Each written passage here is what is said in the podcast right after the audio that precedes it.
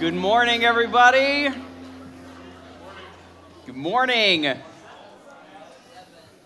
Well, hey, my name is Alex. I'm one of the staff pastors here at Alpine. So glad that you could be joining us here this morning. We love to be here to celebrate and to talk about Jesus. And this morning, we are going to be trying something a little new, something that we haven't done before. We love doing new things here new songs, new seating. For those of you that didn't know, uh, this is our youth pastor and his wife. Fine print on this contest. Employees and family members of Alpine Chapel are not eligible to win this contest. But we're going to be trying something new uh, this morning in this particular portion of the service because here's what we believe. We believe that when Jesus came to earth, he didn't come to offer us a new religion. We already had enough of that. Jesus came to offer us a new relationship with the God of the universe who made us and loves us and wants a relationship with us. But just like any relationship, our relationship with God has its ups and it has its downs. And there are good times and there are difficult times. And there are those times that we wonder how in the world are we going to move forward in this relationship? And so, what we're going to be doing this morning is telling three different stories about how we relate to God and how God relates to us. Uh, I'll be sharing the first story from the book of Haggai, which is an actual book in the Old Testament. Some of you are learning that for the first time this morning. But I'm going to be sharing a story from the book of Haggai about how God's people relate to him and how he relates to us. After that, we'll have a chance to hear from one of our very own, Kate Zwiefelhofer, about her relationship with God and a pivotal moment in her life. And then finally, we'll get to hear from our lead pastor, Dave Mudd, about how these stories inform our relationship in this room with God and how we move forward in our relationship when we leave this place this morning. So, three stories, three speakers, all about our relationship with the God of the universe and his relationship with us. So, before we dig into that, can we pray together and ask for God's help this morning? Jesus, thank you that we get to come together in this place and be with you, to be with each other, to celebrate, to have fun together, and to hear from you this morning. And so, God, I ask that you would open up our hearts and our minds to everything that you would have in store for us, that you would help us to hear your voice clearly, and that you would give us the courage to move forward into anything and everything you would call us to do as we leave this place today. We love you, Lord, and it's in the name of Jesus that we pray. Amen. Amen. So it had been 17 years. 17 years since they had returned to the city. Their grandparents and great grandparents had lived within the walls, had walked these streets, had lived in the city before the army showed up. For over a year, the Babylonians had camped outside the walls, laying siege to the city of Jerusalem until the day when the walls were breached, their homes were burned down and King Nebuchadnezzar turned Solomon's temple, the house of God, into a pile of rocks at the top of the hill. The people of Jerusalem were ripped from their homes, deported to the nation of Babylon, and forced to live among and with the people who had destroyed their homeland. Decades passed. The Jews learned how to live as strangers in this strange new land until one day a man arose to challenge the power of Babylon, King Cyrus of Persia. With his army, Cyrus swept over the Middle East like a tidal wave, toppling every nation that stood against him and eventually taking down Babylon and established Persia as the new regional superpower. And after he defeated all of his enemies, Cyrus issued this astonishing decree the Jews were to go home to rebuild their nation, to rebuild the holy city of Jerusalem, to rebuild the temple. Beyond all hope from their perspective, God had answered their prayers. God had fulfilled his promise to them. And so, under the direction of Nehemiah, Ezra, and Zerubbabel, who is a direct descendant of King David himself, the people returned to Jerusalem. God had fulfilled his promise. They were home. But that was 17 years ago. Children, had been born in the city again. And they had gone from newborns to toddlers to children, now to young men and women on the threshold of adulthood.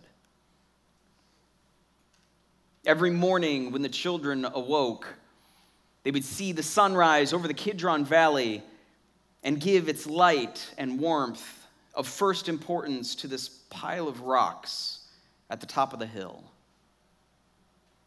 And as the sun set and their mothers called them inside, the light lingered on that pile of stones as if it was reluctant to leave.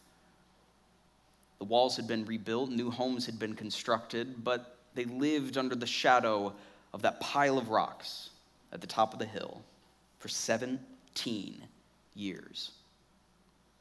The children of resettled Jerusalem would have thought it pretty strange that nothing ever seemed to happen with this pile of rocks except they had grown up with it. It was normal for them. But the elders of the city, the grandmas and grandpas, those who were young when the Babylonians had shown up, who had aged under the rule of Babylon and had now returned against all hope to their city, they remembered. They remembered what it was like to bring their sacrifices to the temple with singing they remembered what it was like to be in Jerusalem during the high feast days when the entire city was full of song and remembrance and celebration of everything that God had done. They remembered. And they longed to see those days again. That's what caused them to make the long journey back to Jerusalem from Babylon. All the people had returned with high hopes and good intentions. They said that they would rebuild the city, rebuild the temple, and then things got complicated, like things tend to do.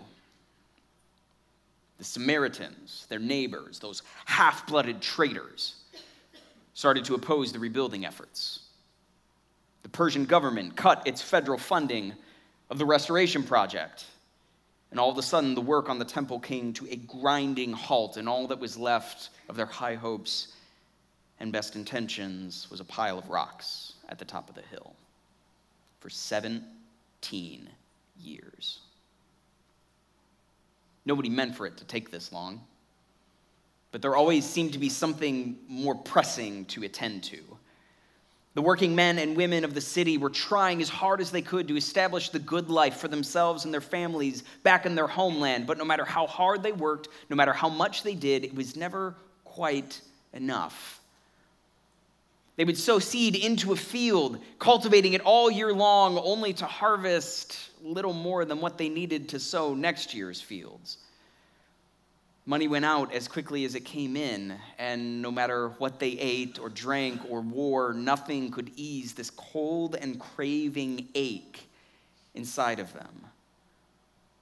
That ache greeted them every morning, stood beside them as they went to their doors looked to the pile of rocks at the top of the hill and said, Someday, just not today. For 17 years. Until one day, all of that changed. When the children and the elders and the men and women of Jerusalem woke as the sun was rising and they heard one word ring across the city when the man of God, Haggai, had come with a message. It came first to Zerubbabel, the governor, and then to Joshua, the high priest, and finally to all the men and women of the city. When? These people say that the time has not yet come to rebuild the house of the Lord. If not now, then when? Consider your ways. For 17 years, you have labored on your own houses and you are still not satisfied. For 17 years, you have toiled and struggled and sacrificed, and what do you have to show for it? For 17 years, you have looked to the ruins at the top of the hill, the ruins of my house, and done nothing. When will you let me back in? You see, for God's people, that pile of rocks at the top of the hill was little more than a lingering item at the bottom of a to do list. But for God, it was something much more. The temple was more than a building, it was a representation of God's presence with his people. It was where he had chosen to manifest his glory, it was his dwelling place. It was a physical expression of a spiritual reality, God's relationship with his people. For 17 years, those ruins have remained at the top of the hill. And God had sent Haggai to his people to say, When? When will you let me back in? So, through the prophet, God was coming to his people to let them know he was done waiting. For 17 years, he had watched them run themselves into the ground and have nothing to show for it. For 17 years, they had, he had listened to them say, It's not yet time, and he came to let them know that he was done waiting. What would they choose? Would they choose to let God back in? Would they choose to welcome his presence back to Jerusalem? Because before the Babylonians had come, God's presence had been with his people, but it had driven out. Decades before the Babylonians arrived, God's presence was driven out because of the violence and wickedness and injustice of his people. God judged his people in Babylon, brought them back to Jerusalem, and dreamed of being with them again. But God's people didn't feel the same way. God's presence was no longer being driven out because of wickedness and violence. Something else more subtle, and more dangerous had taken hold apathy. God was no longer being driven out, He simply wasn't being invited back in. And so through Haggai, God said, Enough's enough. I want to be with you. I want us to share this relationship again. I want to give you everything that I promised I would ever give you but only if you want to be with me too. The message was clear. The best time to rebuild the temple was 17 years ago. The second best time was right now. What would they do? Would they welcome God's presence back into their midst? Would they welcome Him back into their lives? And what's more, would we? At this time, I'd like to invite Kate Z to share a story from her life and her relationship with God. Well, I got to be honest with y'all. The story that I'm about to share is a little embarrassing, as many stories are when disobedience is concerned. God and I go way back. I've known Jesus forever. Um, I became a believer when I was four years old, and we pretty much lived at the church. I was there all the time, and I do mean all the time. If there were holy points, I got them all. We were there Wednesday night, Sunday morning, Sunday evening. And so God and I have been on some journeys together, and we've been on some really high mountaintops and some lower valleys. But through it all, I've learned how to make my faith my own, and I learned how to be more like Him and came here in 2001 as a children's pastor and worked here. I met my husband here, had my children here, grew up here, served in ministry here. And so, if it's okay with you, I'm going to be really vulnerable this morning. And if it's not okay with you, it doesn't really matter because I have the microphone. So, because what I have learned is that Satan works really well when we hide things that we struggle with in the dark. And he can take it and he can twist it in your brain to make it something different than what it is. But when we talk about how we felt and how we acted and how God redeemed, God brings it out into the light. And that is where healing can take place. So I'm just going to be really honest with you and share my story. Know that all the people mentioned in the story, we've been made amends. Everything is all good now. There's no need to pray or worry. But this is something that had happened to me. Now, I don't know about you, but the Holy Spirit usually speaks to me in forms of nausea. Um, I usually get a little rumbling in my stomach, like when he's about to tell me to something to give up or to fix or something like that. It's not a pleasant experience because it usually requires a conviction of some kind. So about three and a half years ago, the rumbling happened, and it was not indigestion.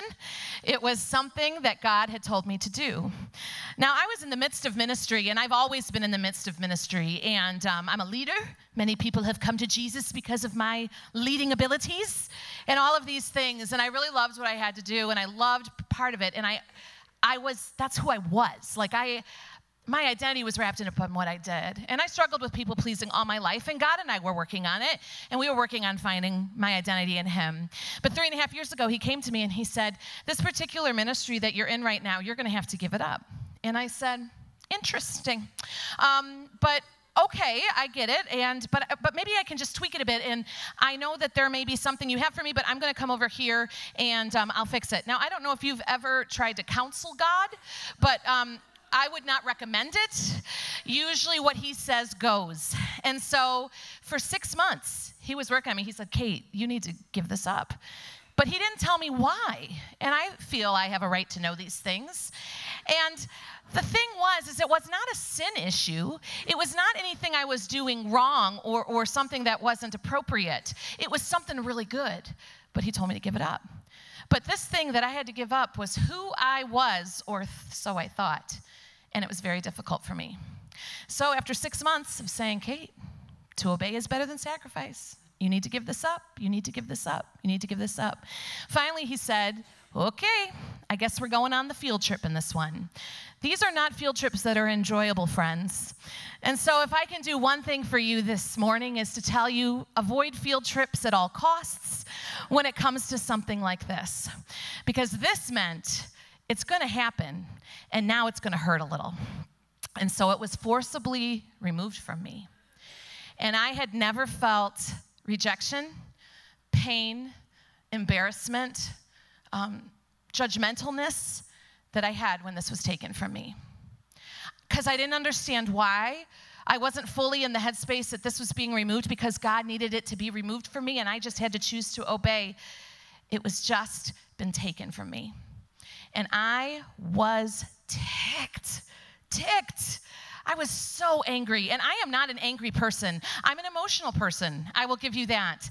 And I have lots of highs and lots of lows and have been on emotional journeys and all those kinds of things, but I am not an angry person. And for two years, I was angry, and my heart was hard, and I was judgmental and bitter and I would come in here on Sunday morning and I would sit there during worship time and I would look around and be like, I can sing better than you all put together.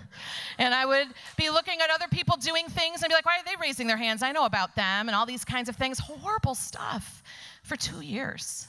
I even tried to leave Alpine a couple of times, but somehow I always found my way back, which at the time seemed very unfortunate.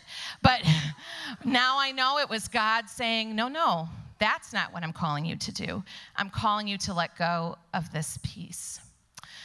And so a year ago, it was Lent time, and I love Lent. I love Lent and Advent. I love celebrating the church calendar, and I love um, participating in that because to me, Easter is so much more sweet when Lent is available. And so um, God started working on me in January of what He wanted me to give up because He wanted me to give up TV. For me, I would rather give up water than give up TV. Um, March Madness was on. I wasn't going to know who the top chef was. I mean, it was a devastating thing to happen to me. And he, two months, I'm not kidding, two months, you know you're giving up TV. I really can't give up TV. No, no, you're giving up TV. Because a couple months before that, he had said, My child, we need to figure out how to get this helmet of salvation stapled onto your head of who you are in me. And that I'm the one that matters, not what you do or what people say, which seems so easy at the time. And so the TV piece I know now was to get rid of any distraction that may cause me to not do what he was calling me to do. And so finally, in my holier of holy moments, I said, Okay, God, I will give up TV. Notice the sacrifice I am making for you. And, um, and I did. And so God began the work. And the work hurt. The work hurt. But so I would come before him in the mornings and it would be really, really quiet. And I would open the Bible and I would pray and I would sing. And when I first started, it was just kind of like, all right, here I am. Now what? Now what are we supposed to do? And little by little, in the quietest of the moments, God would speak things to my heart. And the envelope of sadness and rejection started to fall away. He would remind me what scripture said, he would remind me who I was. And then he said, Well, since we're down here anyway, let's go back 25 years and all that stuff that's been hanging you up, we might as well just chip away at that too. And he did. And things that had kept coming back to haunt me from 25 years before were gone. Gone completely. And that was an amazing miracle in itself because I just kind of figured, well, I was just going to have to live like this. This was part of my cross to bear. And so each time that I met with him, I got a little less angry and a little less angry. And all of a sudden, I started to realize oh, this is not about you dropping me off in some wasteland and saying that I wasn't good enough or I, I, couldn't do what you had asked me to do and taking something away from me in punishment. Because the thing was, even when I was my most angry and I wasn't really, you know, you know how you go to prayer sometimes and you're like, I just won't bring up the fact that I'm angry and maybe he won't notice it. You know what I mean? And he does. Um, he does. He knew where my heart was. He never left me and said, figure it out. He was always there. When I was weeping bitterly because I felt so alone and rejected, He was the one holding my hand. He was the one bringing scripture verses to my mind that I had memorized as a child in church, reminding me of who He was. But He was saying, We have to get through this so that we can move on. And it took a while. So during this Lenten time, all of a sudden, things started to fall off. All of a sudden, it started to make sense. And then one time, I was standing in the grocery store and I was pushing my cart down the line, and all of a sudden I went, oh, I'm healed. And God said, Welcome back. And I said, Thank you. and I have to tell you, in that moment, I was really hoping for a big production number, like a burning bush of some kind. But it was the most quiet grocery store conversation. which is not exciting to share, but it's how God worked because I was back. And He said, Now let's get to work. This is why I wanted to give this up to you. Look what I got for you right now. And so a part of me was like, I can't believe I wasted two years of being such a jerk and so mad. The hashtag you belong here, I was like, liars, I do not belong here. you sit on the throne, of lies. It's not true. He said, This is what I have for you. And I have to tell you, it has been so much fun. And it is so beyond my wildest imagination of what He's had me do and what He has had me participate in, and the way that He has used me, and what's left to come. And so sometimes I ask Him, like, God, why didn't you just tell me that if I gave this up, this is what would happen? I think I would have given it up a lot quicker. He said, It was not my place to tell you at that point. Because sometimes I'm asking you to obey when you don't see the full picture, because maybe it's not all about you. Okay. So I'd love to say that now, you know, things are fabulous. God tells me to do something and I obey immediately. I'm getting better but God is still working at me. And a case in point is not long after all of this happened, um, I was driving in my subdivision, and God said, You're going to do a Bible study with these women, and you're going to ask them, and they're going to be teachers, and we're going to do it this summer. And I said, Okay, all right, that sounds fine. And He gave me four names boom, boom, boom, boom, boom, right in my head. And I went, But Lord, except for one of them, they don't even know who I am. Like, am I really supposed to do this? And he said, Really? And I went, Oh, sorry, sorry, sorry. I'll do it. I'll do it.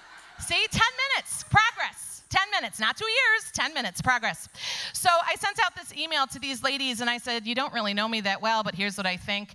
And one right after another within 15 minutes, yes, yes, this is what I've been looking for, yes. And it has been the most moving and important Bible studies I have ever been a part of.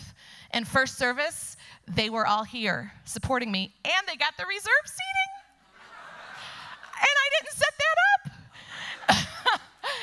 And if that's what obedience looks like, I would much rather obey. Because with obedience comes freedom. And I know that some of you out there today have been hurt and are angry and are bitter and are sad, and maybe you're feeling rejected. But can I just share with you? I have been through periods of great loss, I have been through periods of great rejection and sadness, and I have been through a period of freedom. And freedom is so much better. There's healing, friends. Freedom is here for you through obedience.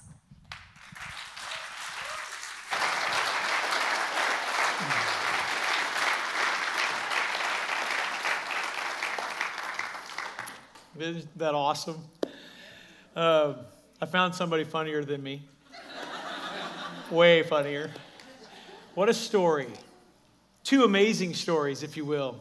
Let's take a minute to pray because I think in these closing minutes we need to process something pretty big for each of our hearts. And so, God, I just pray that you would um, awaken us to the wonder of your presence that longs to be with us every moment of every day, every minute, every hour, and that we would just encounter you today, the you that wants to walk with us. In your name we pray, amen. So, I guess the question that we just pose in these final moments together is your way or God's way? Your way, our way, whether it's an adjustment of God's way or a full rebellion of it, like the children of Israel, doesn't seem to work out well. Comes with extra pain, comes with extra baggage. And, and I got to tell you, the, the children of Israel, it wasn't they didn't know God and have experienced God, and Kate knows God and has experienced God. Th- those things are all true. But what was it? What was going on in those moments? And what goes on in us that causes us to maybe be indifferent, if you will? So, this is a message of priority. Don't you love priority talks? How many times have you been told, get your priorities straight? How many times has the person you love said, man, I just wish I held a greater priority in your life?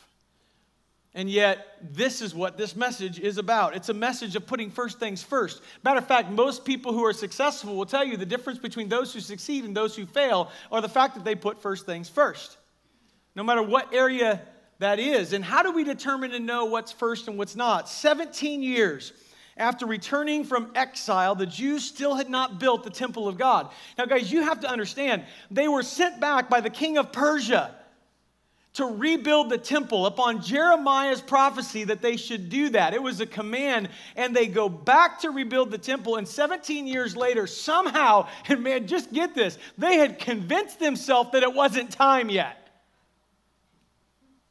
Think about our lives and our journeys. And we know what it is God wants for us. We hear the truth every Sunday of what He's longing to do in our lives. And yet, we as well don't lean into those or don't step out in faith, or when we do, we experience God is who He says He is, and then we forget. And so they're sitting there going, It's not time yet. And God's going, When is the time? Just when? I so want to be with you guys.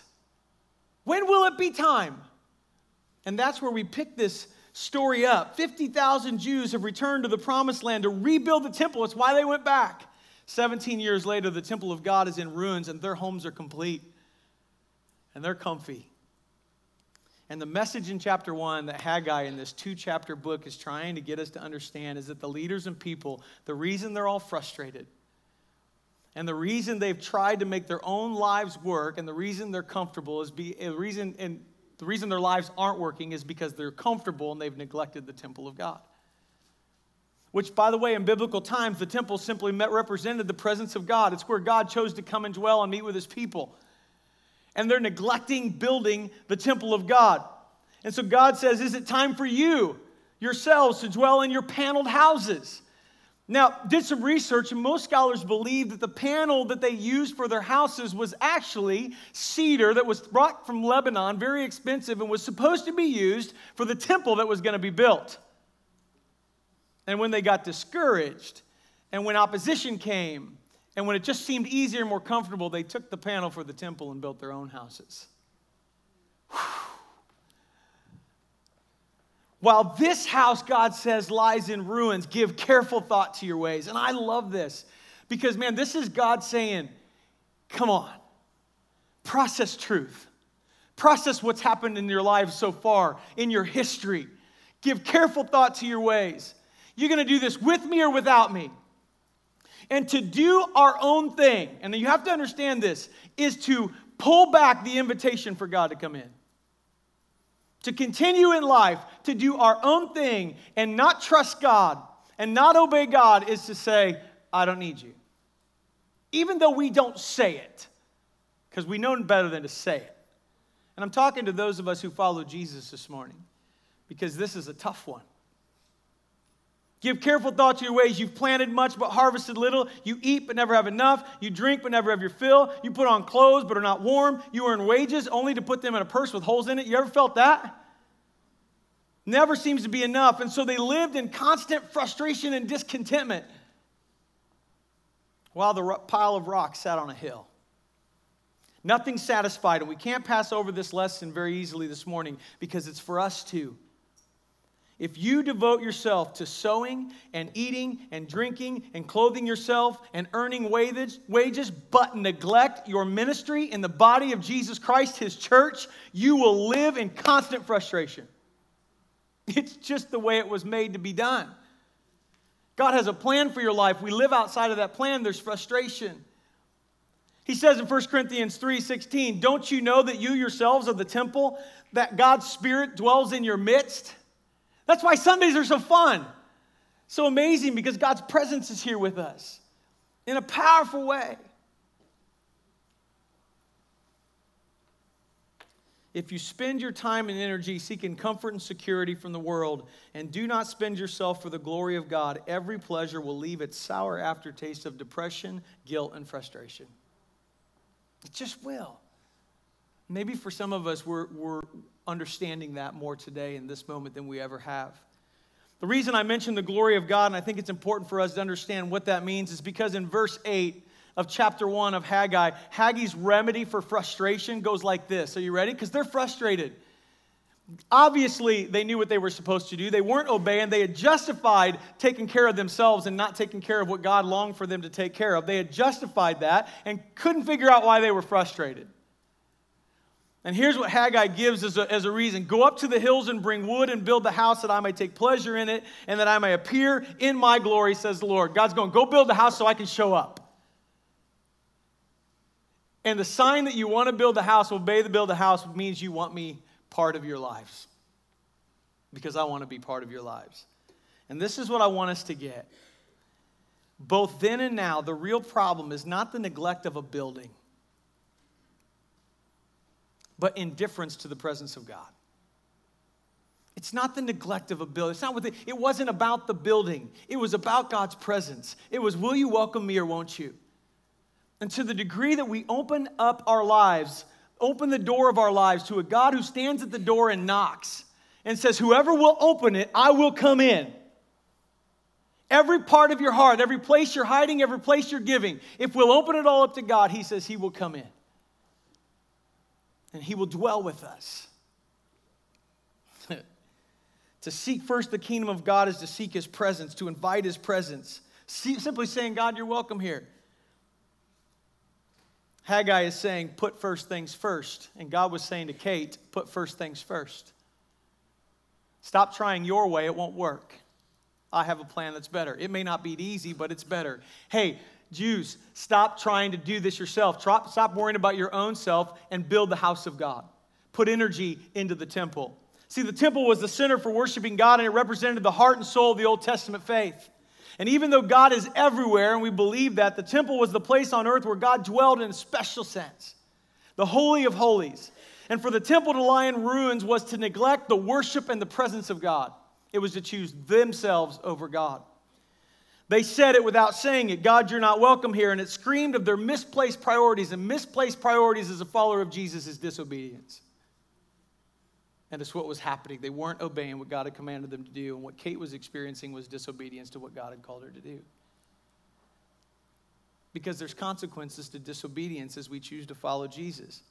The temple of the Old Testament existed for the glory of God, and the church today exists for the glory of God. And we are the church. And Jesus made a bridge between us and God. And so God doesn't dwell in a temple made by human hands, but He dwells in our hearts if we'll invite Him in through His Son Jesus. And He doesn't want just a part of your heart, He doesn't want just the piece you're comfortable with, He wants it all. And He's saying that His presence, if you'll just let Him in, He'll come in. And the sour fruit of this failure is a life of chronic frustration, and God knows it. And so He's coming to His kids and He's saying, It's time. You're frustrated. You're hurting. You're trying to do this on your own, and you can't. Give careful thought to your ways, he says in verse 6. You have planted much but harvested little. You eat but never have enough. You drink but never have your fill. You put on clothes but are not warm. I know, I'm reading it again. You earn wages only to put them in a purse with holes in it. He's basically saying, listen, he who seeks to save his life will lose it to continual frustration, continual pain, hurt that God never intended if we would just give our lives to him in this life and the next. But he who loses his life for the glory of God and the good of his cause will find life and deep, fulfilling life. What a promise. If you build it, I'll show up. And then verse 9 sums up the situation in Jerusalem. You expected much, but see, it turned out to be little. You ready for this? This is my favorite part. What you brought home, God says, I blew away.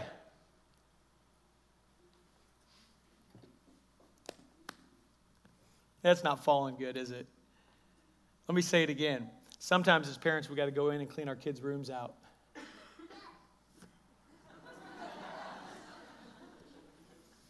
God's saying, man, I oppose the proud, but give grace to the humble. And you need to know your need of me, what you bring home. And here he says it why? Declares the Lord Almighty, because of my house which remains a ruin, while each of you is busy with your own house, your own thing, your own comfort, your own way. first things first is about obedience. Not so we can be God's people, but because we are. And there's a promise attached. We sang a song growing up, an old hymn trust and obey, for there's no other way to be happy in Jesus than to trust and obey. What is the motivation of obedience in the heart of a parent? Why does God want us to obey? Man, I hope you get this. I hope you get it. What is the motivation of the heart of a parent when it comes to telling their kids to obey? They're good. That's what it's all about. You want their good. Most of the time, if you're a healthy parent and you love your kids, you want their good. And so you want them to obey. And so you ask them to do things or ask them not to do things based on what? That life would be good. And God is our parent. We were driving down the road yesterday. My son goes, Dad, is it hard being a parent? He's 12. And I'm like, yeah. now, understand, we just came out of a conversation, he and I, talking about value, right? And I'm saying, listen, you got to find your value in God and what He thinks about you. You can't hang your hat on the value of friendship because friends will come and grow, go, and friends are fickle. But your friendships determine your direction and quality of life. It's important, but man, they're going to let you down. And you can't hang your value on what you do. He's a great basketball player, and I love supporting him, but his value can't be found in that. It has to be found in Jesus, it has to be found in what God thinks about him because God will never let him down. And man, as a parent, I'm sitting here going, I want you to obey certain things I say because I want you to understand what it means to know God, what it means to have a good life. And the God of the universe, who is our parent, is up there just simply saying, Build my house. Build my house in your life so my presence can come and dwell in it. And I promise you, it will be for your good. But right now, you're frustrated and you're upset and you're going through things that you hate that you're going through and you don't understand why. And I'm sitting here telling you right now, it's because you've neglected me. Maybe not fully. God just wants us to want Him as bad as He wants us. Man, I'm, that's hitting me right between the eyes in this season of my life. I asked John backstage, I said, John, do you want God as bad as He wants you? He goes, Well, that's why I'm here. I'm working on that. He said, Do you? I'm like, Nope. Nope, but I'm working on that. I want to want God as bad as He wants me, but God wants me pretty bad. He's gone to incredible lengths to build a bridge for you and I to obey. Doesn't mean it's going to be easy, but you see the difference in Kate and her story? And who she is and how God's using her when she obeyed. God wants you to want to be with Him. Do you want to know how to practice His presence? Be with Him. Spend time in His Word. Spend time on. I loved it this morning when during our worship, Meg just got down on her knees and just her and God. She didn't care about what anybody else in here thought.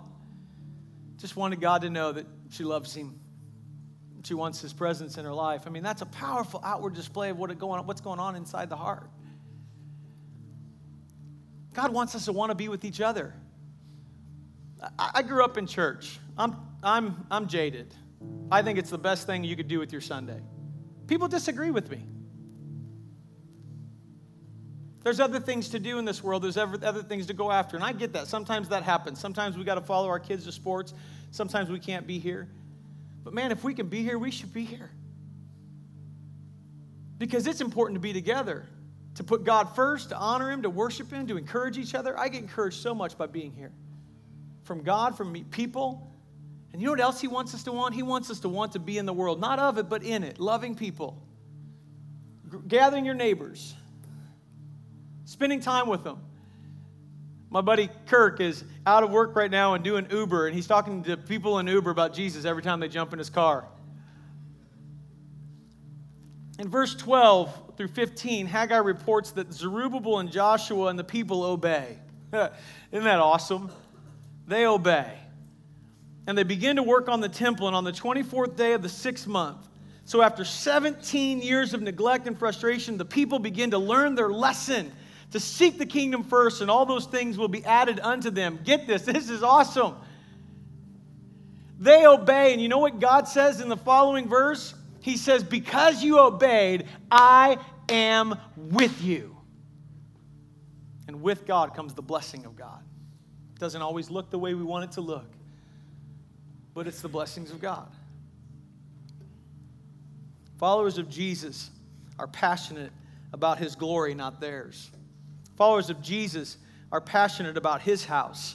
Followers of Jesus are passionate about his mission and they're passionate about his plan. You wonder what this is up here for? Me too. Maybe we can illustrate it this way.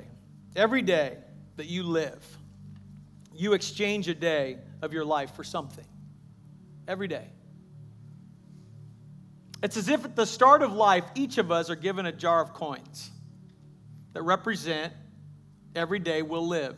Some of us have more coins than others. We can't see in the jar, but we're given life and we're given a number of days. And we live in America where the average lifespan is 70 to 80 years old, and some coins in people's jar will be far less, and some may go a little longer.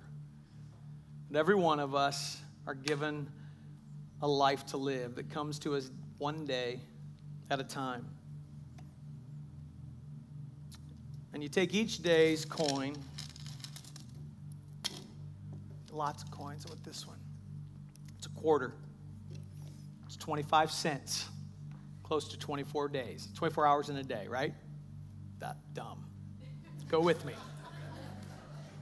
Hear me. You take each day's coin and you exchange it for something, don't you? Maybe it's a day at work or school or shopping or vacation or being with family or choosing time to spend on your hobby or being with friends or going to church or on a mission trip. You spend that day every day you're given you spend it. But once it's spent, you can never get the coins back to spend them differently. You can't, they're gone.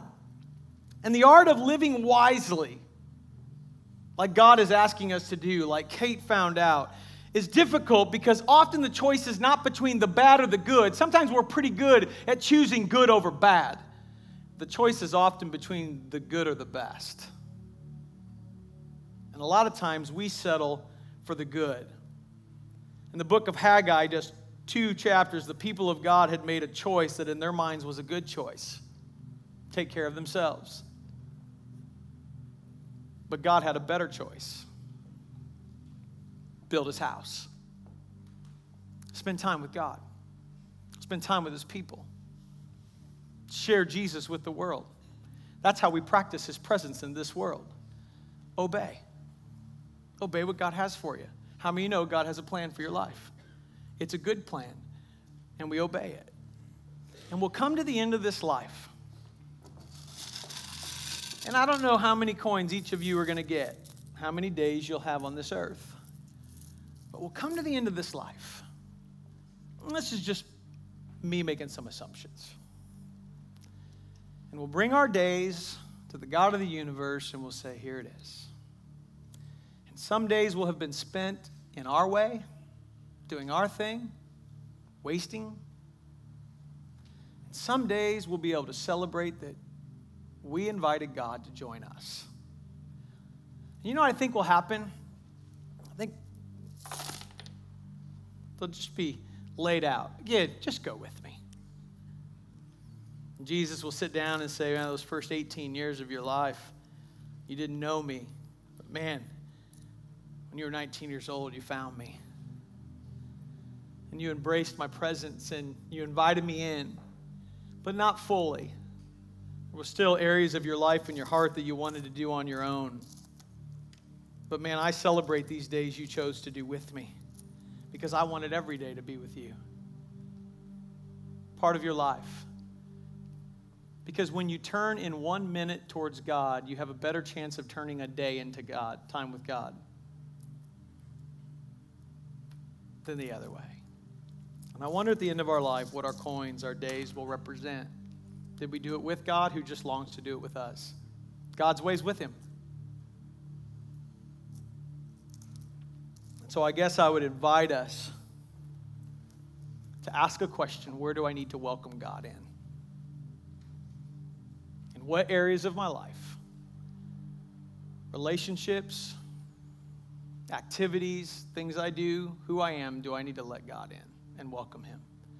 And let His presence change you from the inside out, like He's changing many of us sitting in this room. It's time for the church to let God in. He stands at the door and knocks. He says, Whoever will open it, and invite me in, I will come in. And that's the best life. And I think in a culture that pulls us in so many directions, that's the best question. Would you stand with me this morning?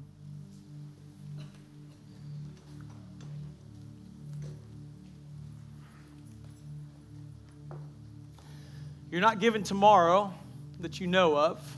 You're not promised it anyway. You're promised today. You got a coin. It's been issued to you today. 24 hours. Tomorrow you may get another one. What are you going to do with it? Let me suggest we do something this week with maybe a little bit of our time that we read the book of Haggai every day. And we process what God was saying to the children of Israel and what he might be saying to us. I'll bet if you do that, God will uncover some big truths because he loves to talk to us. The other thing I'd ask you to do is go on a journey with us. See, because I think we need to understand hope and what hope is. And so next week, we're going to start a seven week series leading into Easter. And what we're going to do is we're going to talk about hope in this form that we have hope as followers of Jesus because we have promises that God has given. And God fulfills his promises. And so we're going to look at seven big promises that God has given us as followers of him. And we're going to unpack them together for seven weeks. And the junior high are going to meet on Sundays at 11 during our 11 o'clock service downstairs to process the promises. Our kids' ministry is going to process seven weeks of the same promises. Our student ministry on Wednesday night is going to talk about the same promises. And then on Thursdays, after every one of those Sundays, we're going to open up the gym 7 o'clock in the evening to 8.30 round tables and we're going to sit around for those who want to come we're going to discuss the promises of god and what does it mean to have hope because we have his promise? What does it mean to follow him and welcome him in and let him in so that we don't fear and so that we can trust and we can obey? And we would invite you. There'll be childcare. You can come, you can hang, you can be part of it. But all the way to Easter, we're going to celebrate everything that God says He does and will do as a church. And let's see what will happen on the other side of that. So, my challenge is welcome God in the areas of your life that you've closed the door. Read Haggai chapter 1 over and over this week as an investment in your day, maybe turning your day towards Him. And lastly, let's see what God will do in these seven weeks leading to Easter as we come together around His promises, that maybe it won't inspire hope for us to be who He called us to be. God, I thank you for this church. I thank you for our time together this morning. And I pray that you would awaken our hearts to who you are, that you are a God who longs to be with us, and that we can simply invite you in because of Jesus and you can come and establish your rule and reign in our lives as the King of Kings and the Lord of Lords. So we thank you for that. Thank you for the coin and the hours we've been given today. May we live these with you, inviting your present into every moment. In your name we pray. Amen. There'll be people here to pray with you this morning. If you would like to be prayed with, enjoy the Super Bowl, enjoy family and friends. We love you all. Have a great week. See you next week.